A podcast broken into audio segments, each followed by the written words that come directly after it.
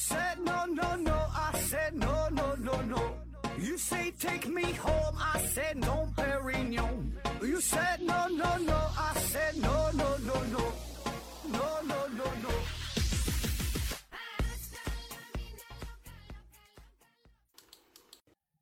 拼命探索，不计后果。欢迎您收听《思考盒子》，本节目由喜马拉雅平台独家播出。这一期呢，还是回答听友的问题啊。第一个问题，提问提问提问说，电视里美国小孩脸上总有一些痣一样的黑点儿啊，中国小孩怎么没有啊？那麻子脸是怎么形成的？呃，说咱看电视的时候，看一些美剧啊，美国的电影是吧？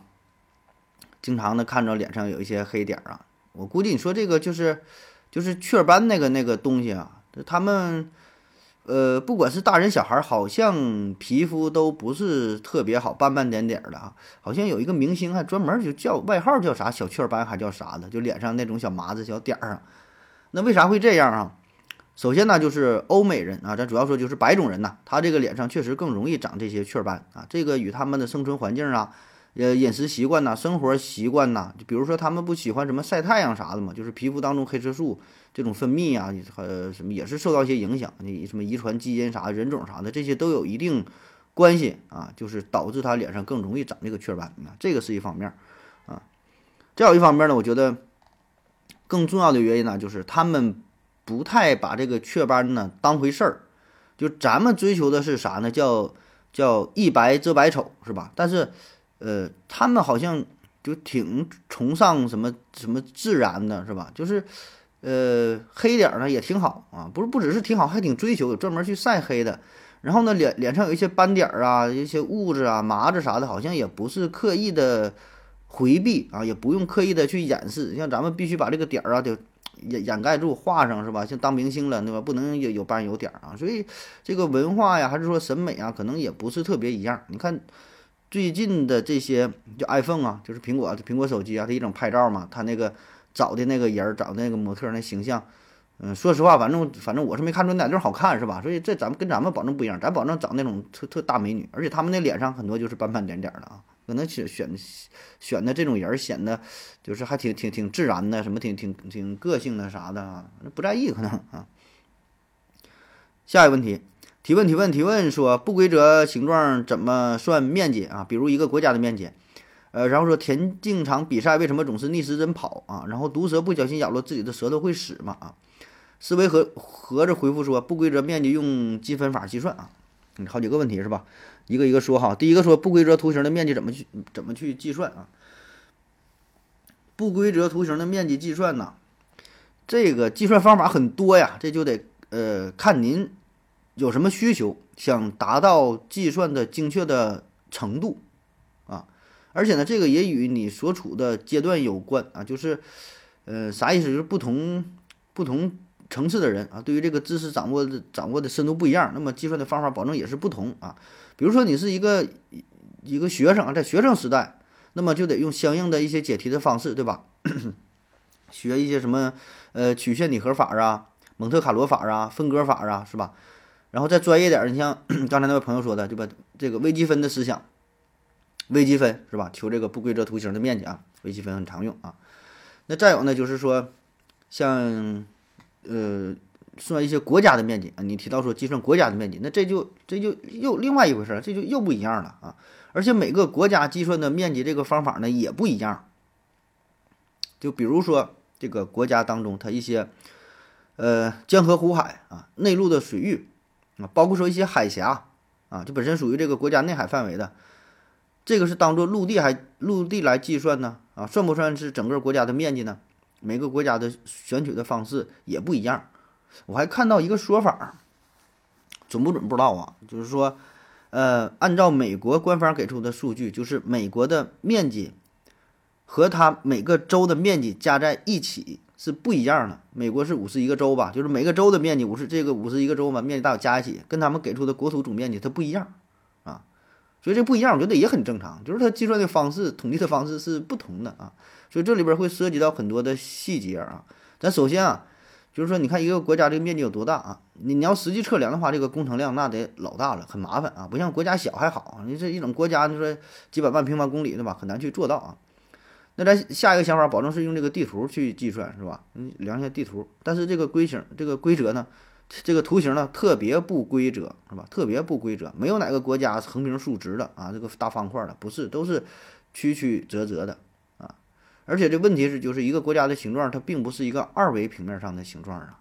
你想一想啊，咱以为这大地是完全平的，但实际上这个每个国家它都是在一个球体上，它是一个球上的面积，对吧？这这又复杂了啊。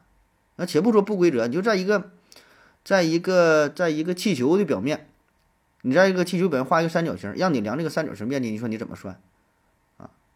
所以这里边涉及的事儿它多了去了啊。还有一种思想说是。呃，咱把这个大问题啊拆分成小问题是吧？测量一下各个省份的面积，然后呢再加一起啊。那么那其实你测量一个省的面积跟测量一个国家面积这个问题是一样的，是吧？特别是一个比较大的省份啊，像咱呃新疆啊，对吧？西藏啊，这面积都非常非常大啊，这比比很多国家都大了，所以还是挺难去测量的啊。呃，再比如说省与省之间有一些接壤的问题，有一些遗漏的问题，有一些重叠的问题，是吧？很多事儿啊。我还记得咱之前讲过。英国的海岸线有多长啊？就是涉及到测量这个问题啊。你说这个长度有多长？它与你这个尺有关啊。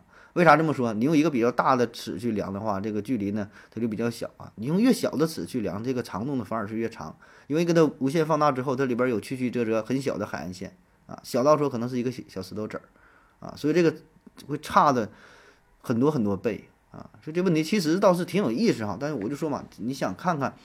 就是说，你想从哪个角度去去回答啊？你想从物理的角度啊、政治的角度啊、数学的维度啊，还是什么个角度去看啊？当然，具体到一个国家的测量这个方法，要就地理学上有什么几何图形法、坐标法、呃求积仪法、求呃还有什么求积透明膜法什么，这都不知道了哈。这个很多专业的东西吧。嗯，下一个说这个。刚提什么跑步那个事儿是吧？跑步顺时针逆时针这个事儿吧。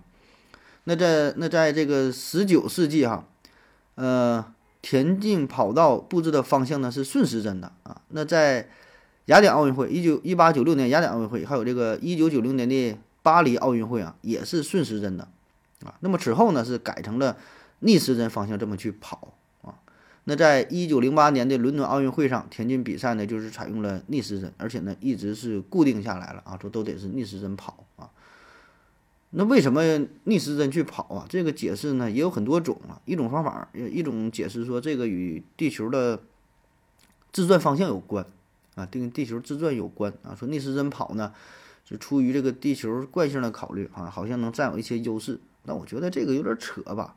首先，地球它有南北半球啊，南北半球它就不一样，对吧？但是你在南半球举行的不也是逆时针跑吗？再有就是这种地转、地球自转这个地转偏向力对于人体的影响，这是不是太细微了？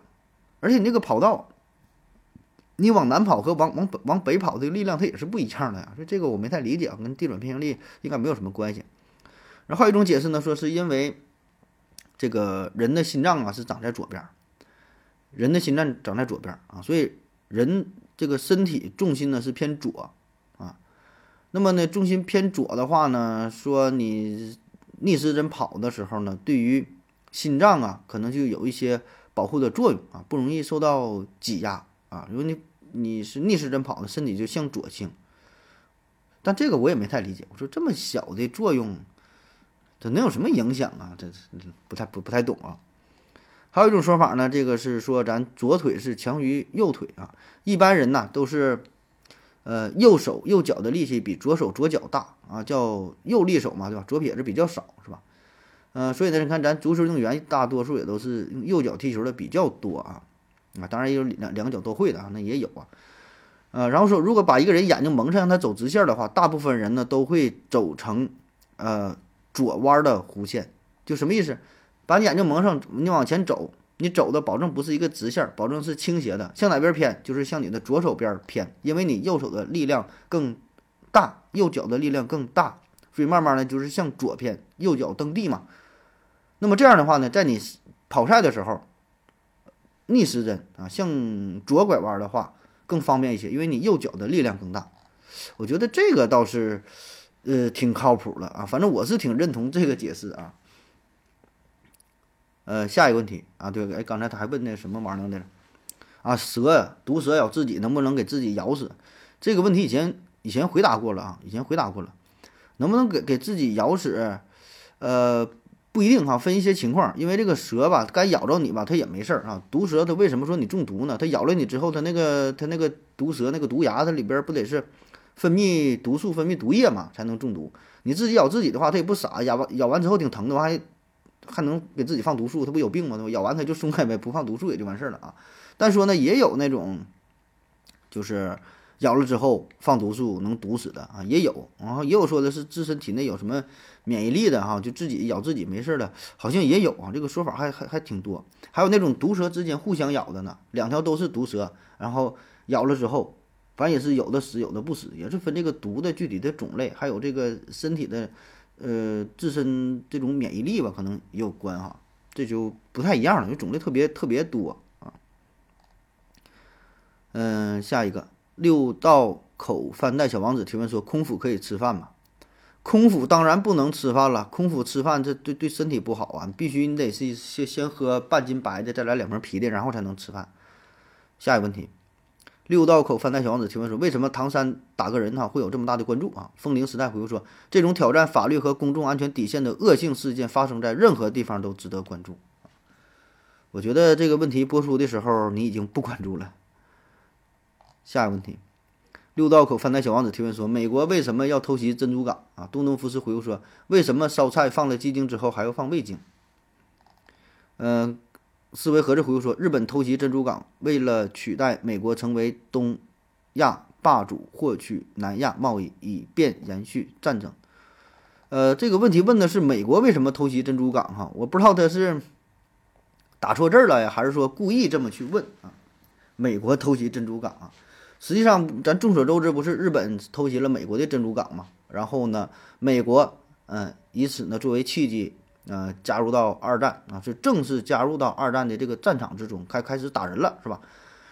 然后也有一种阴谋论嘛，就是说这个嗯，在珍珠港事件之前，美国呢，它是一直保持一个中立的状态，没有直接介入战争，对吧？可以背后呢卖点武器赚点钱啊，它并没有直接介入战争，但是呢。随着战争的进展，他发现呢，应该加入到二战，啊，咱都害怕打仗，说打仗这事儿可可别自己打，咱加入他干啥？哎，但是老美那是有招儿啊。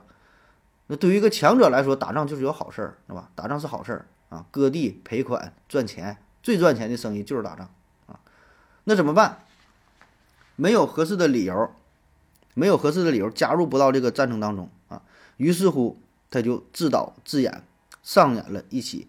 偷袭珍珠港事件，那么这样的话呢，他就有充分的理由对日本开战。而且咱现在回看哈，偷袭珍珠港事件啊，这个事儿吧，确实是非常的诡异啊，有很多咱们看不太懂的地方。因为从当时的整体形势来看，呃，日本并没有足够的实力去挑衅美国。啊，谁都知道美国实力强啊，对吧？那是那是老大，对吧？确实很很强啊，而且他上半场还没参加比赛，是吧？二战之前都打成那样了，人家还没出手呢，保存实力。所以呢，对于日本来说，他偷袭珍珠港，这绝对是一个非常疯狂的、不要命的做法。所以很多人认为说，这就是美国精心策划的一场苦肉计啊。然后呢，这个珍珠港事件就是二战的一个重要的转折点嘛。那么美国开始介入战争啊，又发。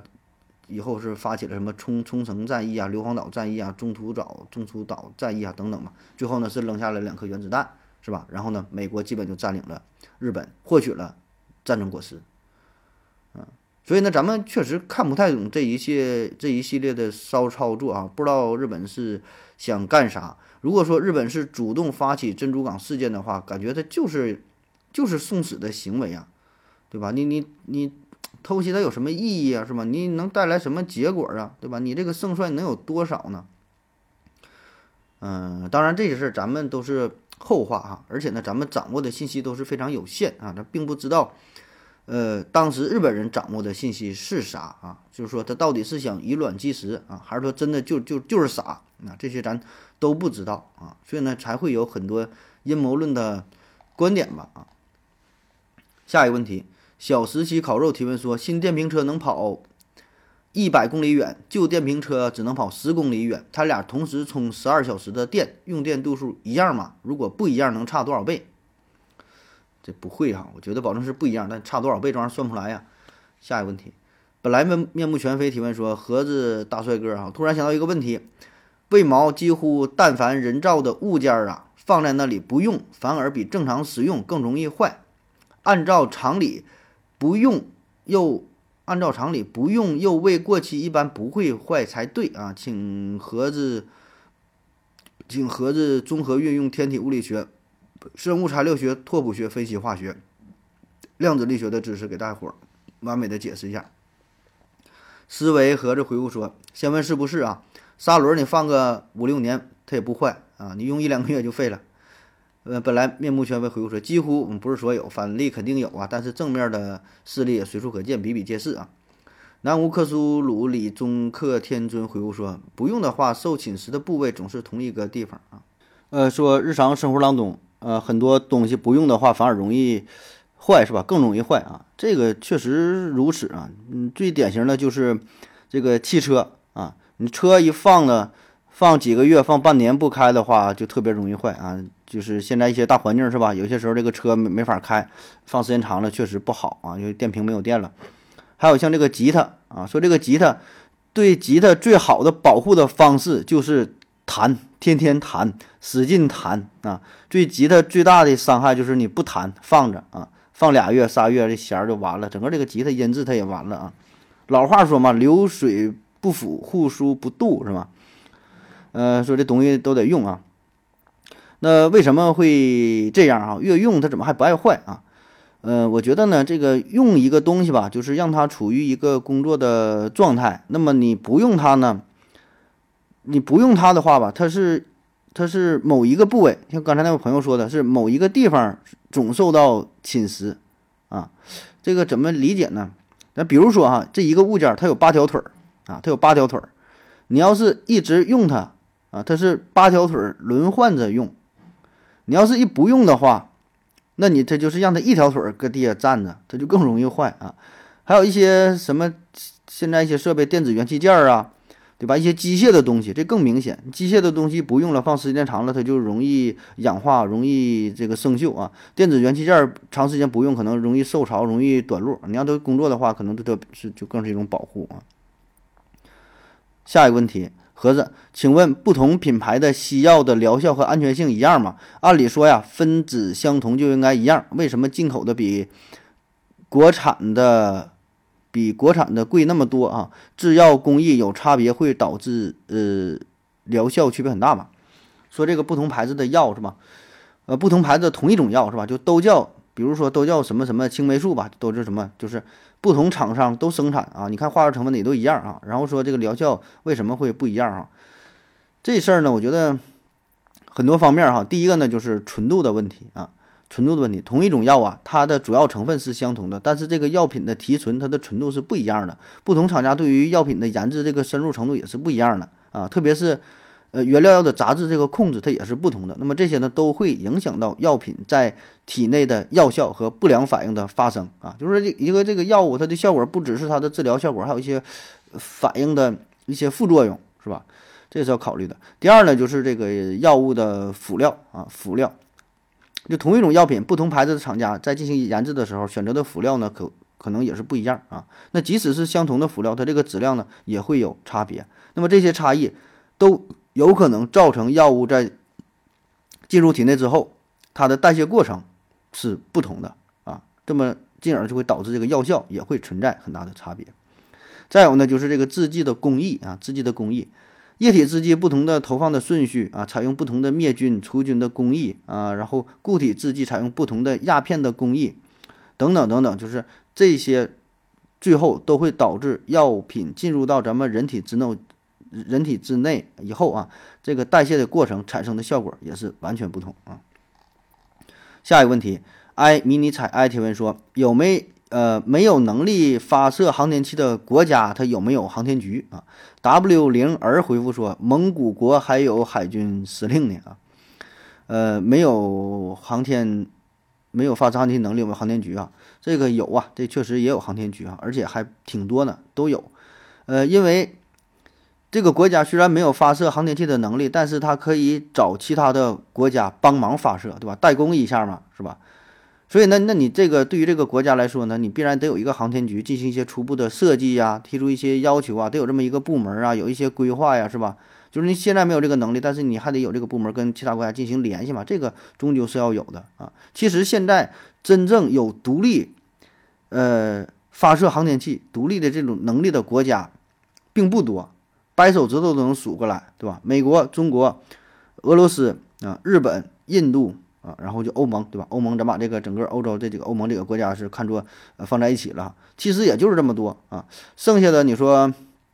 像韩国可能也有，韩国呀、澳大利亚呀、巴西好像也有吧，也有这些能力，但是这个能力也不是不是特别强大，是吧？也不是特别完备啊。所以你看，全世界大约二百个国家，有完全自主航天能力的国家很少，也就是这么十来个左右啊。但是呢，另一方面呢，就是很多国家都有这种航天上的需求，对吧？这谁谁都想有一个自己国家的卫星啊，像。嗯，比如说像这个埃塞俄比亚呀，像科特迪瓦呀，像埃及呀，他们也都有自己的太空计划啊。那么当然，他们主要的需求还是通讯、气象、导航啊，就是和平的应用啊。那像阿尔及利亚、埃及、尼日利亚、南非等等，他们也都有自己的在轨卫星在工作。那么他们这些没有发射能力国家怎么办？就是找人帮忙呗啊。所以像你看美国，像像咱中国，咱也是承接了很多的任务，就其他国家你想发射卫星，你找咱们联系呗，咱就发射呗，就谈一谈是吧？下一个问题，科学百提问说：“请问何总，怎么证明低维或高维生物的存在？有些假说认为存在一种高维生物，它们能感知到我们，并做出违背三维空间定律的行为。呃，如果假设成立，那么作为三维生物的人类能否感知到二维或一维的生物？呃，现实中是否真正存在二维或一维的生物啊？”小熊猫零回复说：“如果说电子游戏里的人和，比如说啊，电子游戏里的人和物啊，呃，说关于二维生物的问题是吧？就说咱们生活这个世界当中是否有真正的一维生物和二维生物啊？”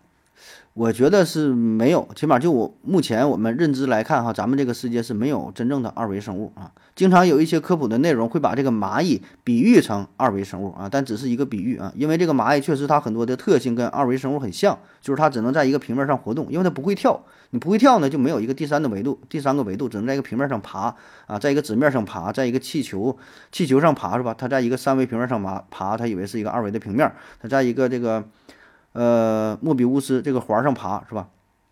这是一个想象啊，但实际上呢，它并不是真正真正的这个呃这个二维二维生物，对吧？因为它它蚂蚁它也是有一定一定厚度的啊，就是目前咱们还没法理解说一个真正的二维生物它它长成什么样，是吧？你想一个生物，你说它二维，它它只有面积，就没有体积，它没有厚度，厚度是零，那得啥样呢？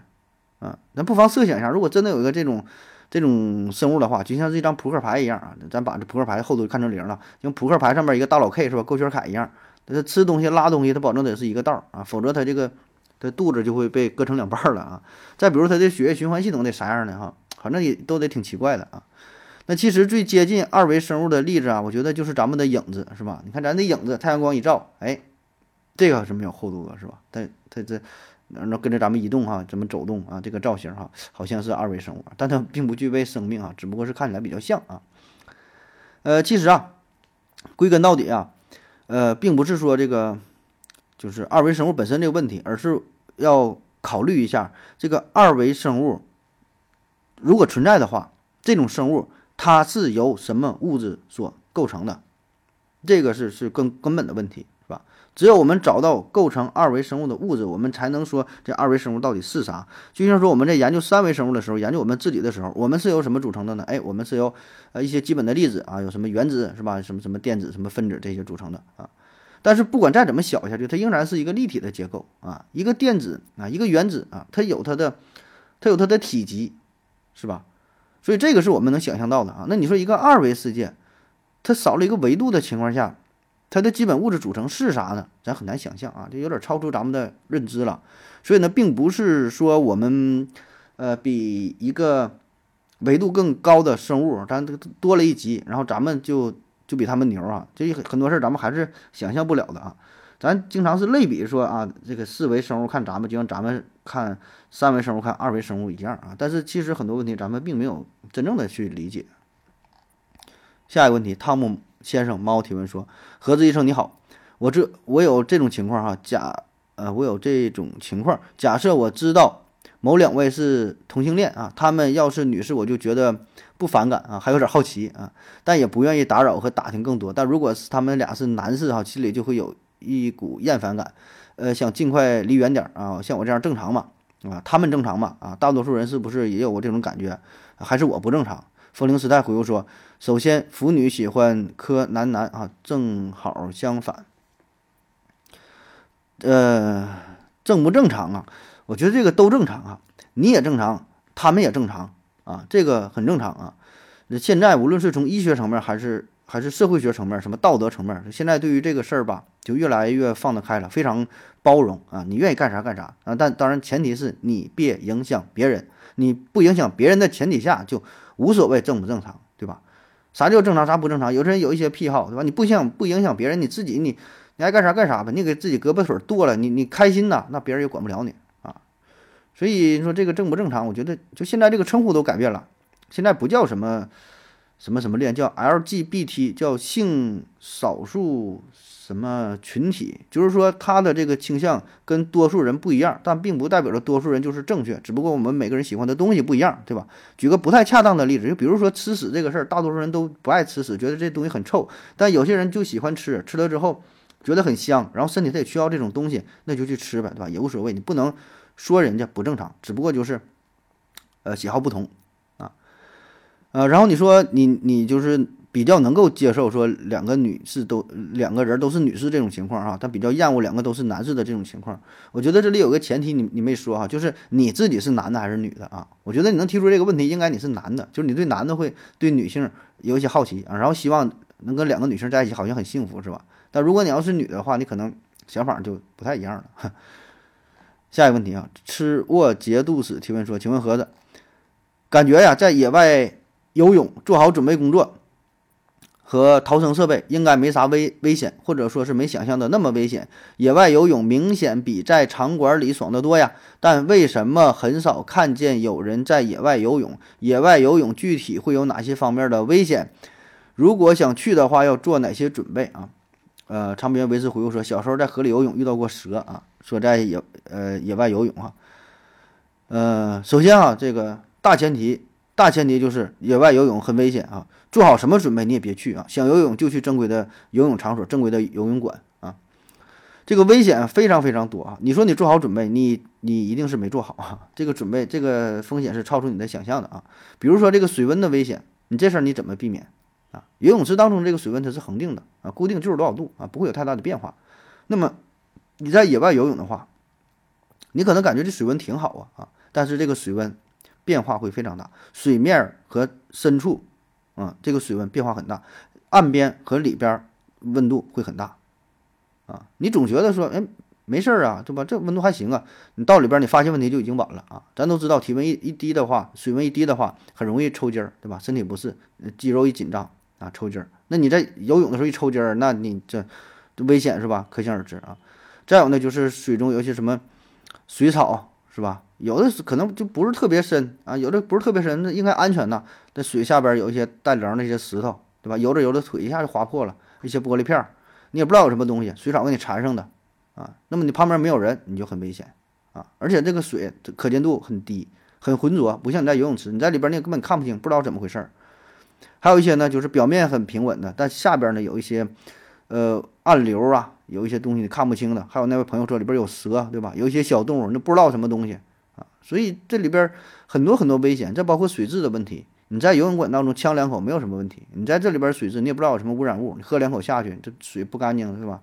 所以很多事儿啊，你你这个准备你再怎么做，你也你也做不好这个准备啊。现在也不也呃，很方便了。我觉得你想去游泳馆里游泳，对吧？也没有多少钱，对吧？而且非常方便呢，啊。那当然，除非说你就喜欢这种形式，就喜欢野外的这种感觉啊，那另说啊。下一个问题，请问盒子，用一面镜子从地面反射一束太阳光向天空会怎么样啊？会照出大气层吗？如果不会，又会到到哪里啊？呃，反射太阳光，这照保证是照不出去了。这个，因为你这个大气层非常非常厚啊。就你看这云彩它非常非常厚，是吧？你光啊到里边什么折射、反射、散射、衍射什么玩意儿，各种吸收啥的，它基本逃不出去啊。下一个问题，取个名字挺头大的啊。提问说：何子何子，吃素食是不是相对吃荤素搭配更健康啊？看好多明星支持支支持素啊，比如刘德华一家，说这个吃素这个问题啊，吃荤吃素这个问题啊，说刘德华多年吃素是吧？我我看好像前一阵上新闻了嘛。也不是上新闻，他是拍一个照片啊，说他家人都吃素啊，晒死，就说，呃，身材很好，身体很健康啊。那么说，到底是吃素健康，吃荤健康，还是荤素搭配健康？我觉得这个事儿吧，如果你举例子哈，你单独举一个人，没有什么说服性，对吧？不管他是刘德华还是他是马德华，不管他是谁，你说他吃素身体健康，那。没有代表性，对吧？很多人吃素健康，很多人吃荤健康，有很多人荤素搭配健康，很多人抽烟喝酒照样一百岁，是吧？啥样的都有啊。所以呢，如果你举个例，那是没有任何意义，没有太大参考价值啊。因为这个个体化差异是非常非常大啊，对吧？咱能举出一大堆这个天天这个喝酒吃肉的人，活得还挺好，身体还挺好的，是吧？那咱说说到底是怎么吃健康哈？哪种吃法健康？我觉得呀，嗯，咱首先呢要。嗯，就是排除一些道德上的因素哈，就是咱单纯从生物学的角度去考虑哈，排除道德因素，别说什么吃什么肉什么不好啊，咱不谈那些事儿。从这个生物学，纯从把人当做一种动物啊，然后说怎么样自己身体更加更加强壮哈，啊，我是想从这个角度去去谈啊，就是说先把一个人啊当成一个生物学上的人啊，就是你说你吃东西啊，呃，每个人体验不一样。那有些人呢就觉得吃素很好吃，有些人觉得觉得吃肉很好吃啊，一天不吃肉那就馋呐啊，真有人那种啊，还有那样人呢，一吃肉就恶心，哎，原来吃肉也行，后来不知道怎么地了啊，感觉吃肉就变得恶心了，吃不下去，看着都腻啊，也有这种人，OK，那就不吃啊，嗯，这个我觉得什么呢，就是出于一种本能啊，你想吃就吃，啊，反正我就是路过路过烧烤摊儿一看，哎呀。这玩意儿挺好啊，看着走不通道，马上给我先来十块钱羊肉串，烤了再吃，啊，所以我的观点观点很很简单啊，甚至说我这种想法不太符合一个科普主播的这个身份，不太符合一个医生的身份啊。换句话说，作为一个医生，不该这么去说啊。所以我现在我只是代表着一个一个生物学上的一个人啊，没有任何这个思维的思维啊，不考虑什么其他那些事儿啊啊，我感觉就是你体内缺什么东西，你就你。就想吃什么东西，对吧？只要你口渴了，你一定是想喝水；你饿了，保证是想吃食物。你你体内缺乏什么维生素了什么？这个时候你就想，哎呦，你就是自己知道，哎，该吃哪种蔬菜，吃哪个水果挺好吃。你低血糖的时候，你保证你你想我吃个饼干，赶紧吃个巧克力，赶紧这个喝点饮料补充这个糖分啊。你你你体内缺脂肪的时候，保证说，哎，我得吃点肉啊。所以这些东西，你听从你的内心。啊，你身体就会反映出来。所以人呢，它是一个杂食性的动物，没有说吃哪个东西就更好啊。听从内心的安排，你想吃啥吃啥，我觉得这个也就 OK 了。好了，感谢各位收听，谢谢大家，再见。感谢您的聆听。如果您也想提问的话，请在喜马拉雅平台搜索“西西弗斯 FM”，在最新一期的节目下方留言即可。欢迎您的参与，我在这里等你哦。